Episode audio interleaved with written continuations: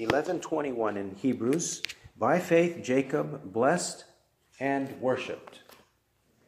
By faith Jacob blessed and worshiped. Hebrews 11:21. By faith Jacob, as he was dying, blessed each of the sons of Joseph and worshiped, leaning on the top of his staff. Let's pray.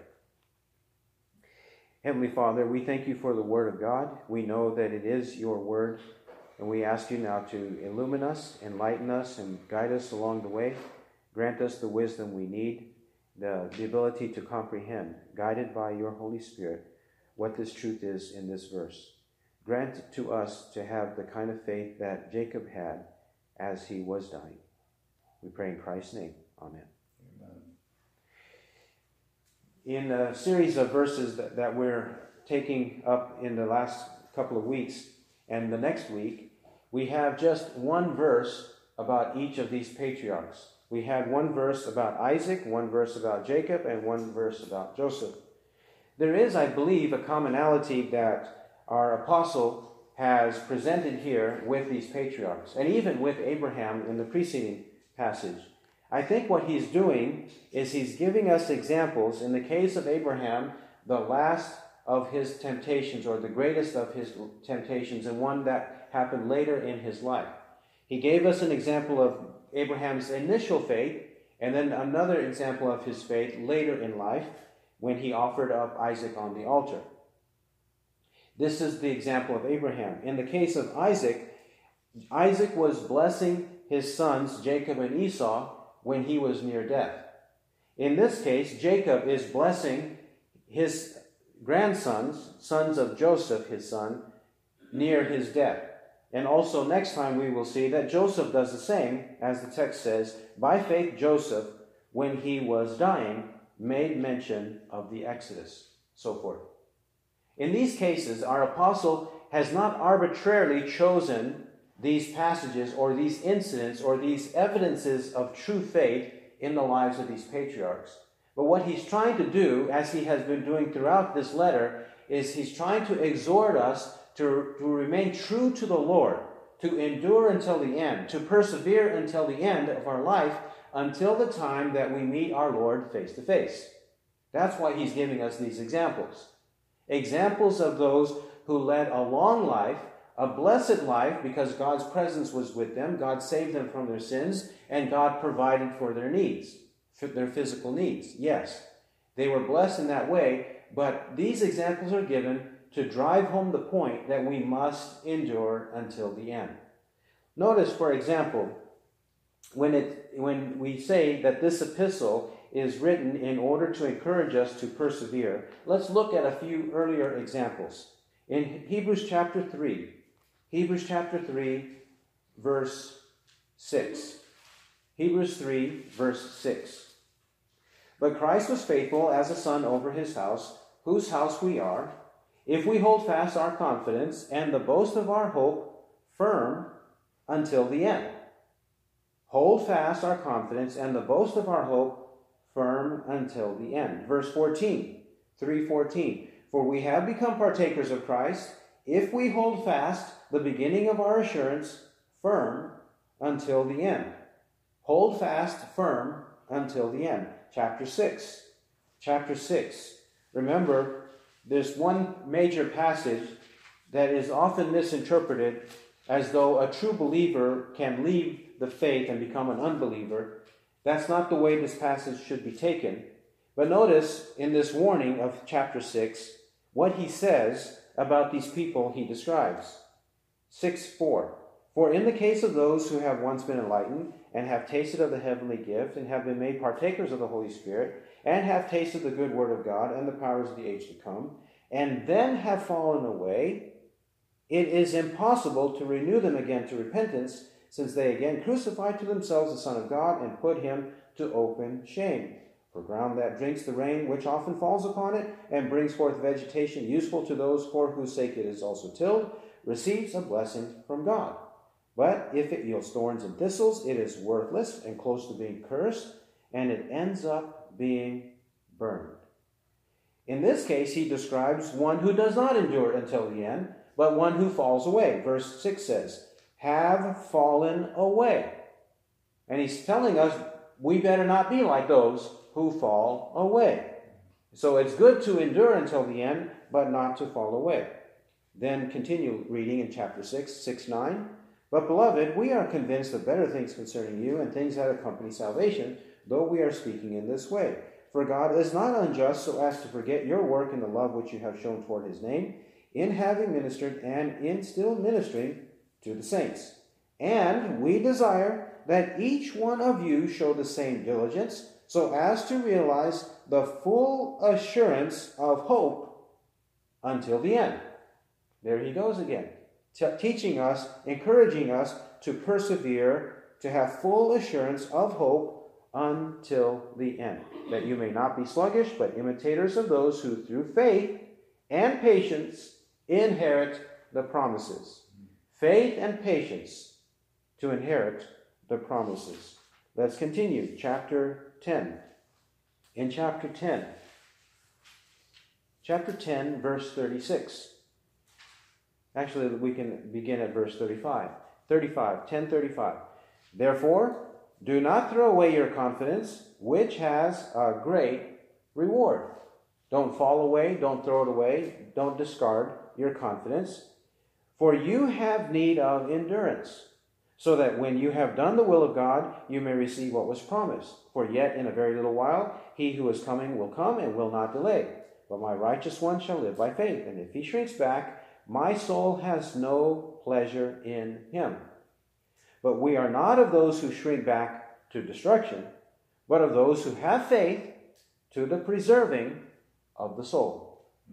After asserting there that we ought not to shrink back to destruction, but have faith to the preserving of the soul, then our chapter, chapter 11, he has a long list of those saints of old who continued in that faith until the end. I believe that's what he is doing with Abraham, Isaac, Jacob, and Joseph. He's teaching us about those who did endure until the end. Back to Hebrews 11 21.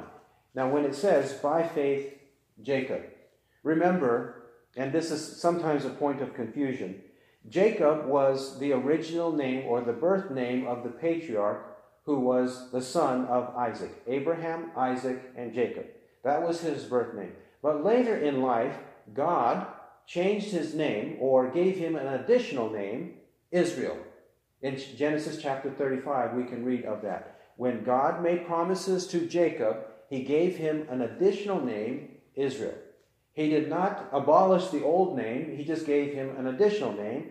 And then in the scriptures, this patriarch, this individual, the son of Isaac and Rebekah, and the, the one who was a twin of Esau, this Jacob is often called Israel. So sometimes, especially in the prophets, this interchangeable use of the names occurs. And sometimes, when you are reading the prophets, it can be confusing. Sometimes the prophets are talking about the individual Jacob, also called Israel. But it's more than that, too. As you are reading Scripture and the prophets, the name Jacob and Israel is then further used to describe the whole nation, the 12 tribes, who eventually lived in the land of Canaan, eventually became numerous, and in the, in the millions and millions of tens of millions of people in the land of Canaan. When they are there, sometimes that whole nation, not just a tribe, but the whole nation is called Jacob or Israel. And then finally, well, not finally, Thirdly, in relation to us, in relation to us, Jacob or Israel is a term of endearment God uses to describe us. It's a term of endearment God uses to describe us. Just as he chose Jacob, the patriarch, and was uh, in, behaved and conducted himself in endearing ways towards Jacob or Israel, the patriarch, he does so to us who have the same faith as Jacob. How do we know that that is the case? For example, in Galatians chapter 6, Galatians chapter 6, verse 16, the Apostle Paul gives us one example of this truth. Galatians 6 16. And those who will walk by this rule, peace and mercy be upon them and upon the Israel of God. The Israel of God. This is a phrase that means us, we who are in Christ. God calls us here the Israel of God, the God blessed Israel. So we are also known as Israel. And one more place, a fourth way in which this term is used in a significant way is found in the book of Isaiah. Isaiah chapter 49. Isaiah chapter 49 and verse 3. Isaiah 49 3. This passage is Isaiah the prophet telling us about a conversation between God the Father and the Son. That is, the Father and the Son, our Lord Jesus Christ. And this is what it says. Genesis or Isaiah 49 3. Isaiah 49 3. And he said to me, You are my servant, Israel, in whom I will show my glory.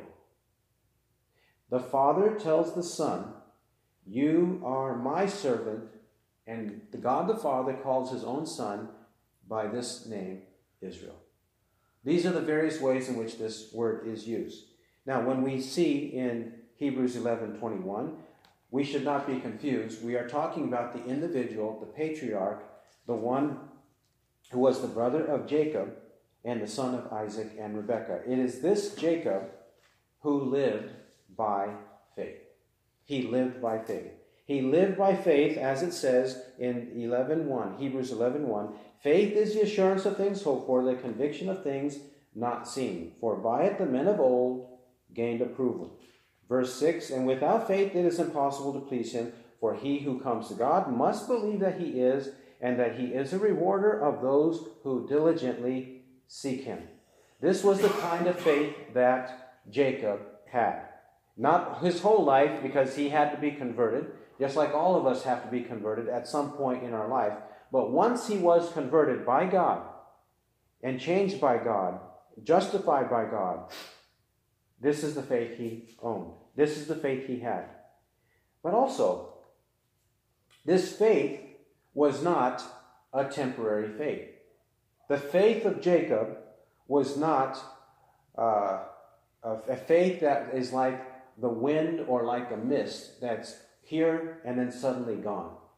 His faith was an enduring faith, it was a persevering faith, it was a patient faith.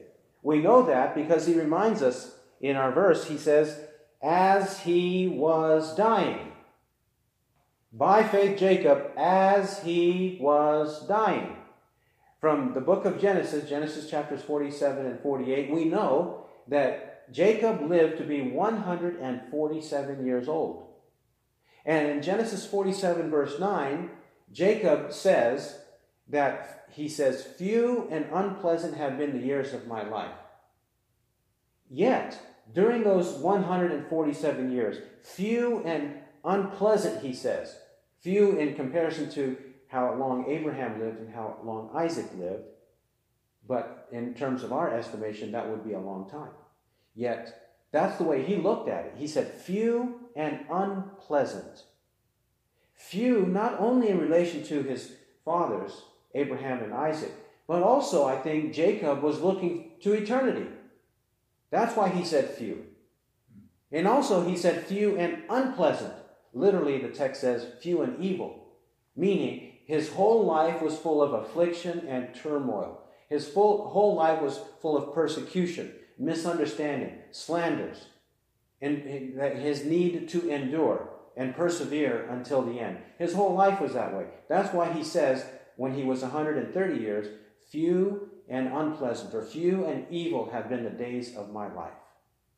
Why? Because in faith, he looked at that which is unseen. By faith, he looked at eternity. By faith, he knew that when he died, he was going to be with his Lord forever. And then it wouldn't be unpleasant, it would be pleasant or good. Amen. And then it wouldn't be few, but it'll be eternally. For the days of all eternity, on and on and on, he would be with his Lord. He endured until the end, until his last breath. He never denied the faith. He never went back on what he vowed when he was converted and came to know Christ as his Lord and Savior. He had a faith until the day he died, as he was dying. That's the kind of faith that we are expected to have, as we just saw in the few verses in, in the book of Hebrews, to endure and, and continue until the very end. Notice also, turn a couple of pages to the book of James, James chapter 1. James chapter 1, where he teaches us the same thing. James chapter 1, and we'll begin at verse 1. James 1 1. James, a bondservant of God and of the Lord Jesus Christ, to the twelve tribes who are dispersed abroad, greetings. Consider it all joy, my brethren, when you encounter various trials, knowing that the testing of your faith produces endurance. And let endurance have its perfect result, that you may be perfect and complete, lacking in nothing. What are we supposed to do whenever we do have these afflictions, when we do have these evil days that come upon us? He says, Consider it all joy. Don't let the evil things, don't let the afflictions bother you, torment you, make you anxious, make you fall away from the faith, lose faith. No, don't let that happen. Consider it all joy when you encounter various trials. Consider it all joy when the trials come. Why? He tells us why in verse 3 knowing that the testing of your faith produces endurance. It is the testing of faith that is God's means of making us endure. And when we do endure, what happens? Verse 4 says, And let endurance have its perfect result. That means that God has a perfect plan for us because there's a perfect result. And that takes place through endurance. Endurance have its perfect result that you may be perfect and complete, lacking in nothing. We are, from our point of conversion until the time that we come to see Christ face to face, we are being transformed and reformed and progressing in our holiness and our growth in our obedience from one stage to another, and growing and growing and growing. This is the way God intends it to be until we meet Christ face to face and we are 100% perfect. Mm. This is the way of Scripture. Look also at James chapter 5. James chapter 5. James 5 and verse 7. He continues on this subject of perseverance and endurance. James 5, verse 7.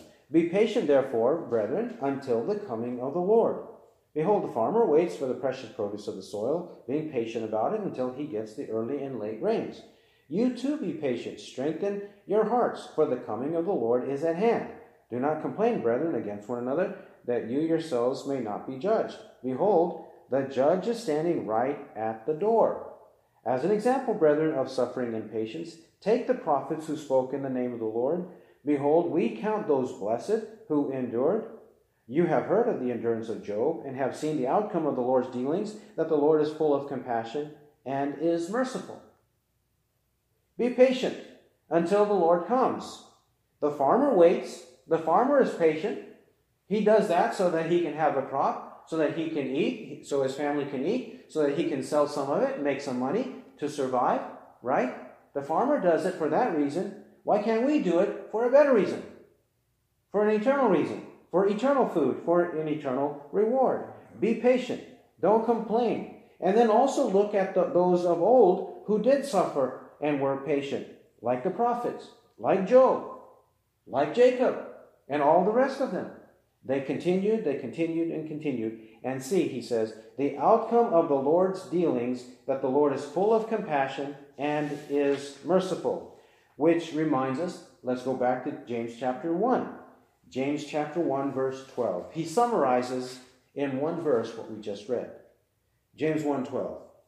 Blessed is a man who perseveres under trial, for once he has been approved, he will receive the crown of life which the Lord has promised to those who love him. There we have it. Right there. We are blessed when we persevere under trial. Don't let any trial, any temptation, any test, any troubles cause us to walk away from the faith. Because once we are approved, approved by God, we receive the crown of life. Who doesn't want the crown of life? That will be with us forever and ever. And it says, which the Lord has promised to those who love him. If the Lord has promised it, as Hebrews is telling us constantly about the promises of God, then why don't we believe his word? Faith is believing in his word about things that we don't yet experience, things that we don't yet know in experiential ways. We don't have that yet, but we believe it. We believe it because he said it. And we show that we believe it by loving him. Loving him. We want him and we love him. Return now to Hebrews 11 21. Jacob did this as he was dying. Jesus did that too, did he not? Did not Jesus say, It is finished? Until the time he breathed his last breath, Jesus did not deny the Father. Jesus did not deny the faith. He did not do so. Even in the New Testament, we have Stephen in Acts chapter 7. When he was being stoned to death in Acts chapter 7, he saw the heavens open and the Son of Man standing at the right hand of God, and he said, Lord Jesus, receive my spirit. When he was dying and breathing his last breath, Lord Jesus, receive my spirit. And the Apostle Paul also in 2 Timothy 4:18 he says, "The Lord will deliver me from every evil deed and bring me safely into his heavenly kingdom." That's when he wrote the last letter of his life. Most likely 2 Timothy was the last letter that Paul wrote while he was in prison and about to be executed. He says, The Lord will deliver me from every evil deed and bring me safely into his heavenly kingdom. Safely in what sense? His soul was safe in the hands of God and going to be with Christ forever. Let's also be like Jacob and all these others. As we are dying, maintaining our faith. Now, how else is there evidence, or what evidence do we have that Jacob had this kind of faith? Well, it tells us two things that he did. He blessed each of the sons of Joseph and he worshiped. He blessed each of the sons of Joseph and worshiped. An evidence of Jacob's faith was that Jacob, by the Spirit of God, he blessed the sons of Joseph, his grandsons, Jacob's grandsons, Ephraim and Manasseh, he blessed them about things that he would not even see with his own eyes. That's faith in the unseen. He knew what God promised, the Spirit of God was on him, and he prophesied about the future, about his grandsons, in things that he did not experience. And we read in Genesis 48 how they would become multitudes of nations. But Ephraim would be a bigger nation than Manasseh.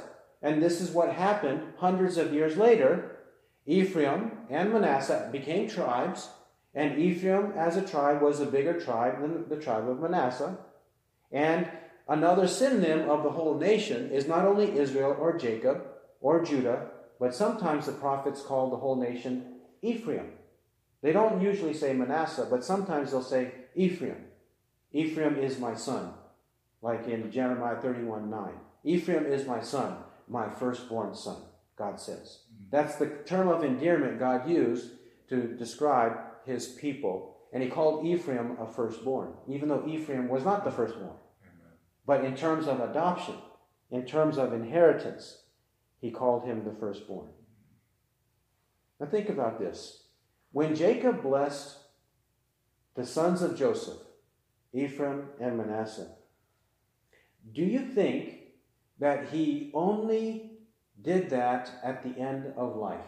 That he only had concern about the welfare of Ephraim and Manasseh only at the end of life? Or do you think what would be more fair to assume? That Jacob had concern for Joseph and all the other sons that Jacob had and daughters that Jacob had, and the grandsons and granddaughters that Jacob had, do you think that during his life he had concern for their welfare? I think it's fair to assume that he did have concern during his life for his own children's welfare. Not just physical, my point is, more importantly, spiritual welfare. Yes, I think that Jacob, he prayed for his children and grandchildren. I think that Jacob taught his children and grandchildren the Word of God. I think that he taught his children and grandchildren the ways of God, how to follow the Lord throughout their whole life. Just like God taught Abraham to do so, I think Abraham taught his own sons and grandsons. For example, Genesis chapter 18, verse 19. Genesis 18, 19. This is said of Abraham, but I believe that this is true of all of the saints, that this is what they would have done. Genesis 18, 19. This is the way in which they would have spiritually blessed their children. Genesis 18, 19. For I have chosen him, that is, God has chosen Abraham, in order that he may command his children and his household after him to keep the way of the Lord by doing righteousness and justice, in order that the Lord may bring upon Abraham what he has spoken about him. It's fair to assume that Abraham, a man of faith, a great man of faith, and the best model of faith that the scripture presents to us, that he obeyed this. God expected it of him, and he did this. And then Isaac did. And then Isaac did to Jacob. And then Jacob would have done to his own family, and Joseph to his own two sons and his other children. This is the way it ought to be. This is the way that we are taught in Deuteronomy chapter 6. After explaining, please turn there, Deuteronomy chapter 6 and verse 4. Deuteronomy 6, verse 4. After announcing the greatest commandment, notice who should be the first, the immediate, instant recipients of this knowledge of the greatest commandment. Deuteronomy 6, verse 4. Hear, O Israel, the Lord is our God, the Lord is one. And you shall love the Lord your God with all your heart, and with all your soul, and with all your might. And these words, which I am commanding you today, shall be on your heart. And you shall teach them diligently to your sons, and shall talk of them when you sit in your house, and when you walk by the way, and when you lie down, and when you rise up. This is where the first and greatest commandment, first and foremost commandment, as our Lord Jesus called it, there it's supposed to be practiced in the house, in the family. It says, You shall teach them diligently to your sons. The word of God is supposed to be taught. This is what Jacob did. This is what Moses taught the people to do. And this is even what the Apostle Paul has taught us to do. Ephesians chapter 6. Ephesians chapter 6, verse 4. Ephesians 6, verse 4. Actually, let's begin at verse 1 because it will be both ways, in both directions. Ephesians 6, verse 1. Children, obey your parents in the Lord, for this is right. Honor your father and mother, which is the first commandment with a promise, that it may be well with you and that you may live long on the earth. And, fathers, do not provoke your children to anger, but bring them up in the discipline and instruction of the Lord. The first three verses uh, are addressing the children to obey their parents in the Lord, for this is right. Then he quotes two verses from the book of Exodus, from Exodus chapter 20. Honor your father and mother, and that it may be well with you, and that you may live long on the earth. There, the children are supposed to know the word, and they would have known that the apostle just quoted two passages from the Bible, from Scripture, to support the view that children ought to obey their parents from Scripture. And also, Scripture from fathers to the children, it says in verse 4. Fathers, do not provoke your children to anger, but bring them up in the discipline and instruction of the Lord. The discipline and instruction of the Lord. Well, how are they going to know the discipline and instruction of the Lord? From the Word of God. From the Word of God for their spiritual benefit for their spiritual salvation, for their spiritual sanctification. This is what they need. And this is what Jacob would have done. When he blessed each of the sons of Joseph, it's not as though that was the only time he had the spiritual and physical provisions of his children in mind. No, it was not. I believe it was characteristic of him throughout his life, just as it should be characteristic of all of us who have faith in Christ. Teaching them the Word of God. That is the true and most superior way to bless our children. Next, the text of Gen- or Hebrews 11 says, the text of Hebrews 11 also says that he worshiped, leaning on the top of his staff. Jacob, did he not worship God all his life? Of course he did. But even now, at the end of life, when he hardly has any strength, hardly has any breath, cannot see, his eyes were too dim to see when Joseph brought the two sons before him. He was so frail, so weak at that point in life, he still desired to have a reverence for God, a fear of God, fear and trembling for God, that he worshiped God. And he had to gather enough strength to worship God in this way to lean on the top of his staff. That's the kind of reverence and honor and fear he had towards the worship of God. He worshiped God like that towards the end of his life, at the end of his life. Now, think about this. He certainly worshiped God throughout life, but he knew that the most important thing that he was about to experience for all eternity was to worship God. Right there. He gathered his strength, physical strength, to be able to worship God right there on his deathbed. But he did this in, in anticipation of this eternal worship that he would enjoy. This eternal worship that would be his, which is all of ours. This eternal worship is most important. That's what he was doing. He wasn't just worshiping God in some physical way as a show, but it was what his soul desired because he was about to experience leaving this life and go to the life to come to worship God forever. Now, people ask and people wonder what will we do forever with God? They love to speculate, they love to dream, they love to fantasize. If they love to play golf, they, they dream of golfing forever and ever. If they love to eat chocolate, they, they, they dream of eating chocolate forever and ever. If they love their pets, they dream of having their pets by their side forever and ever. Whatever it is, people dream and fantasize of things like that. But when we are there with God, what else matters? Jo- Jacob knew nothing else matters. For Jacob, he wanted to worship God, and the fact that he's going to be with Christ forever was all that was on his mind. And that's all that's really on the mind of the believer. When he's thinking straight, we, we know we're going to be with Christ, and whatever happens forever and ever, anything else that may happen forever, it does not matter.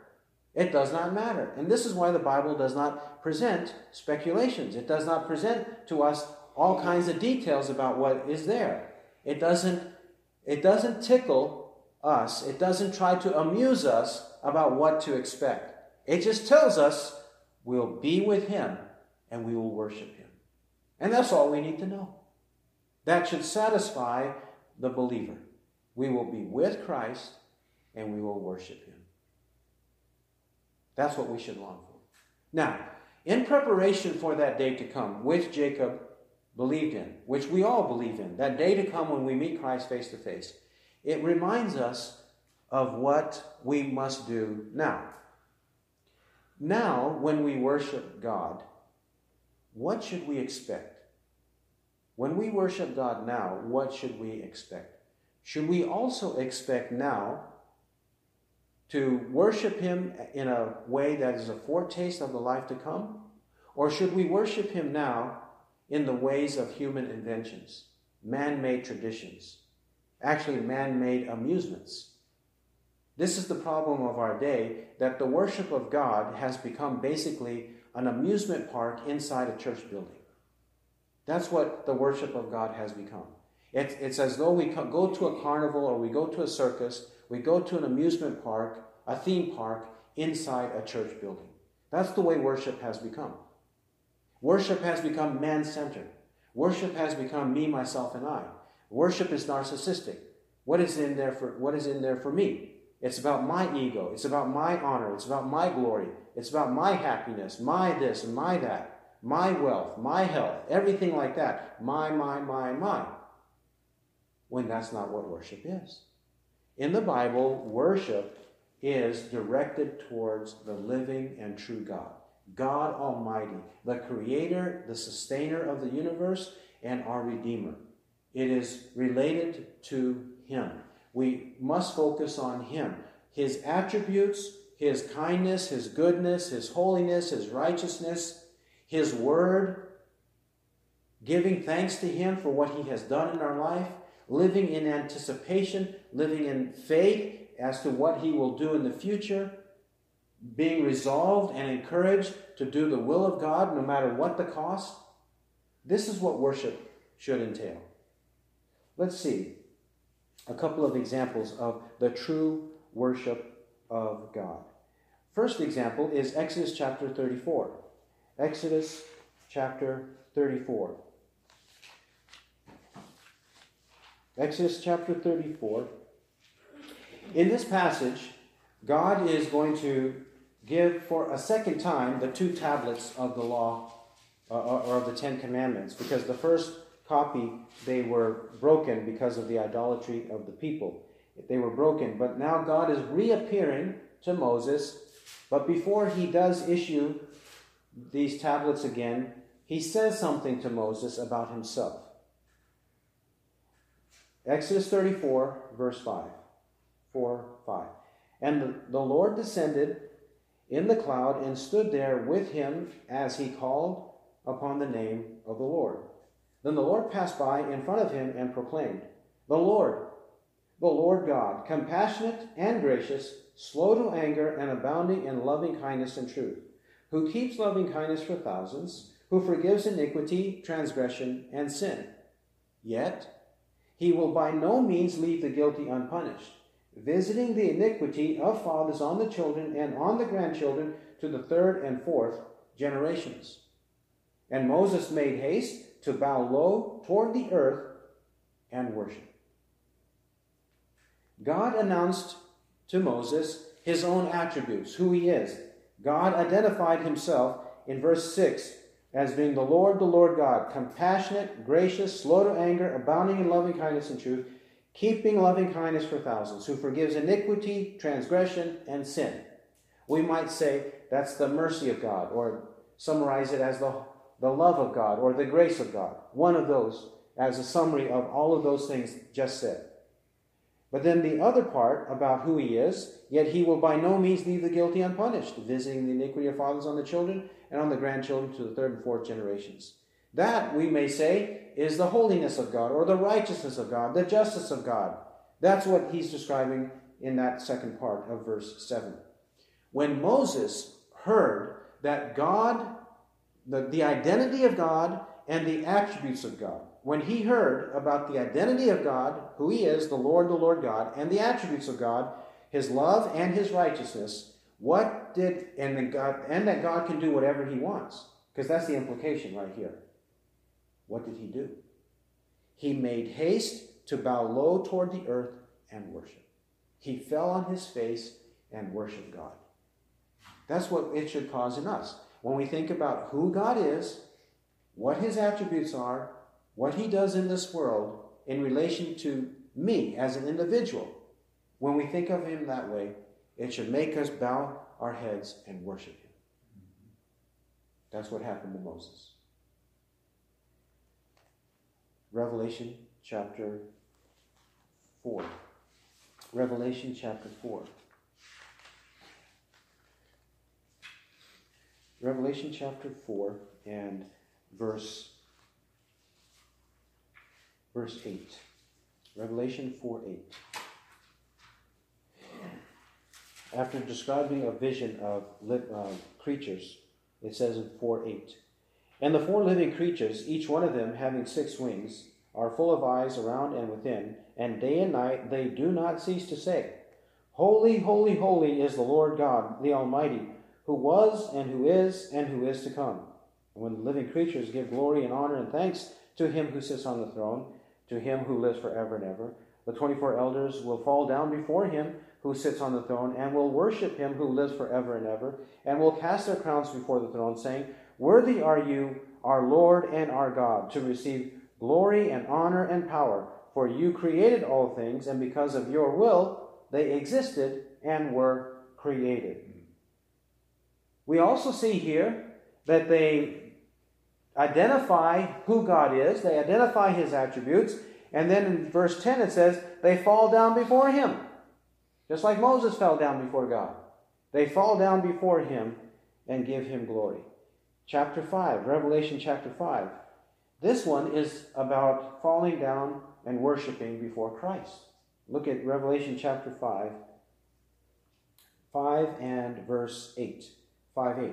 And when he had taken the book, the four living creatures and the 24 elders fell down before the Lamb, having each one a harp and golden bowls full of incense, which are the prayers of the saints. And they sang a new song, saying, Worthy are you to take the book and to break its seals, for you were slain, and you purchased for God with your blood men from every tribe and tongue and people and nation. And you have made them to be a kingdom and priests to our God, and they will reign upon the earth.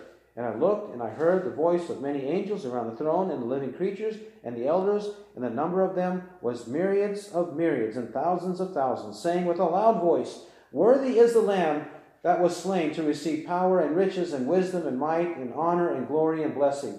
And every created thing which is in heaven and on the earth and under the earth and on the sea and all things in them, I heard saying, To him who sits on the throne and to the Lamb be blessing and honor and glory and dominion forever and ever. And the four living creatures kept saying, Amen. And the elders fell down and worshiped. They too.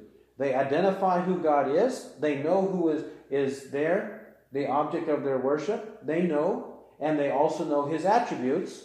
And when they contemplate his identity and his attributes, they fall down and worship. Him. That's the way we ought to be.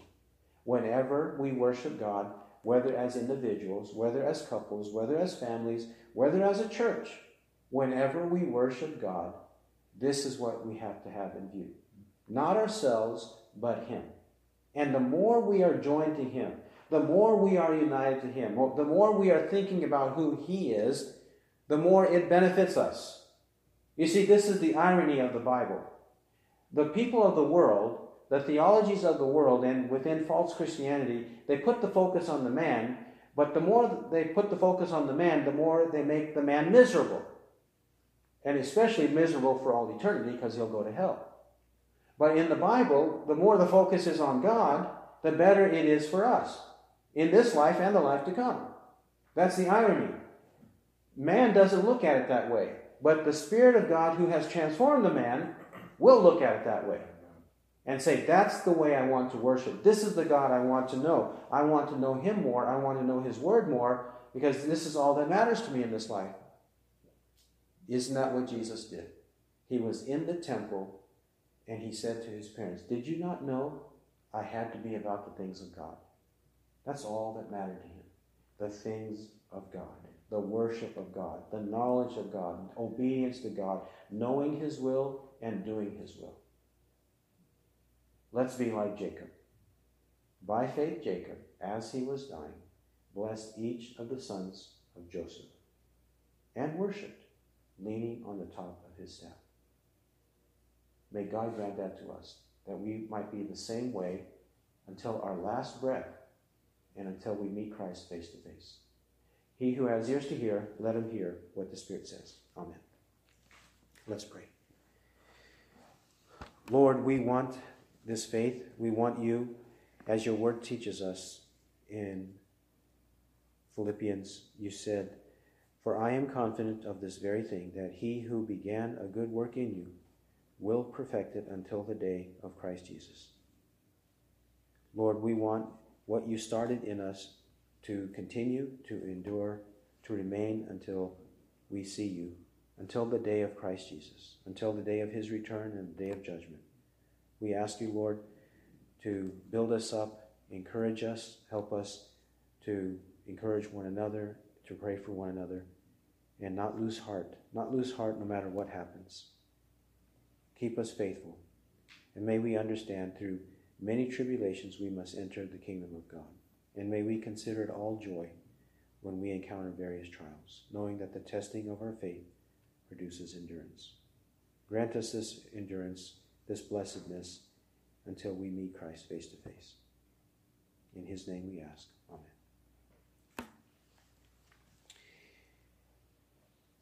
Now, let me read a scripture to help prepare us to partake of the Lord's Supper. We read a scripture and then we'll partake. Uh, we'll have a moment of silent prayer and then we'll partake. I'm reading from Luke chapter 22. Luke 22.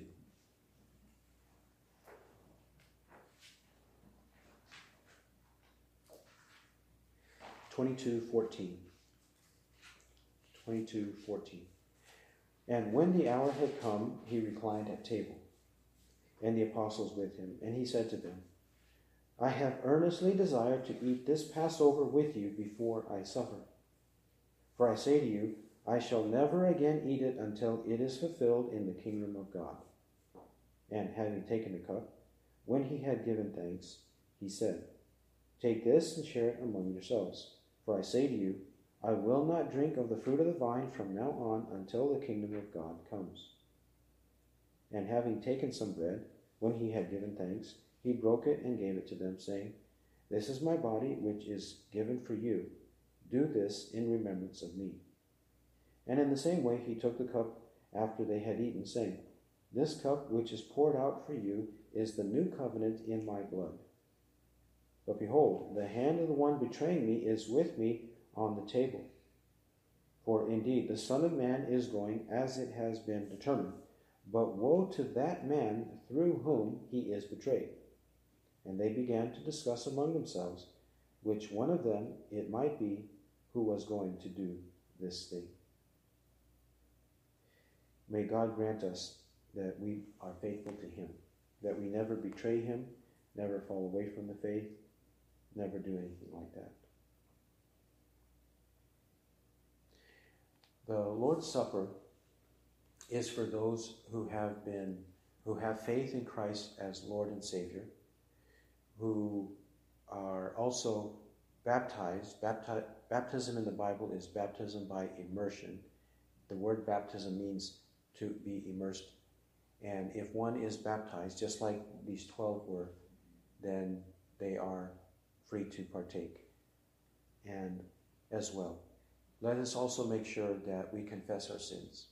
Whatever our sins are of uh, recently, whatever comes to mind, and even those things that don't come to mind, let's just confess all sins and come to God with clean hands and a pure heart that he might receive our worship as we worship with the Lord's Supper. Okay? Let's pray. I'll have a moment of silence and then I'll pray.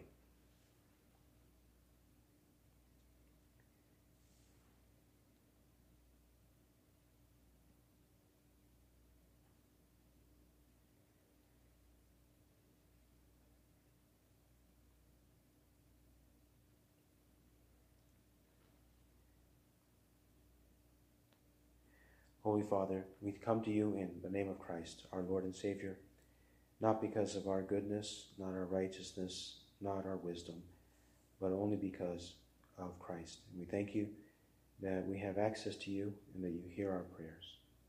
Thank you for looking at us in Him. And thank you for our redemption, our forgiveness, our cleansing. We confess our sins and we pray that you are faithful and righteous to forgive us our sins and to cleanse us from all unrighteousness. Cleanse us and renew us. Increase our faith and enable us, Lord, to have more certainty, more conviction, more confidence about the things we believe, and may we grow in that faith. May we grow and be more and more faithful to Christ who died and rose again on our behalf. Save each of us. Help us give us endurance. In Jesus' name.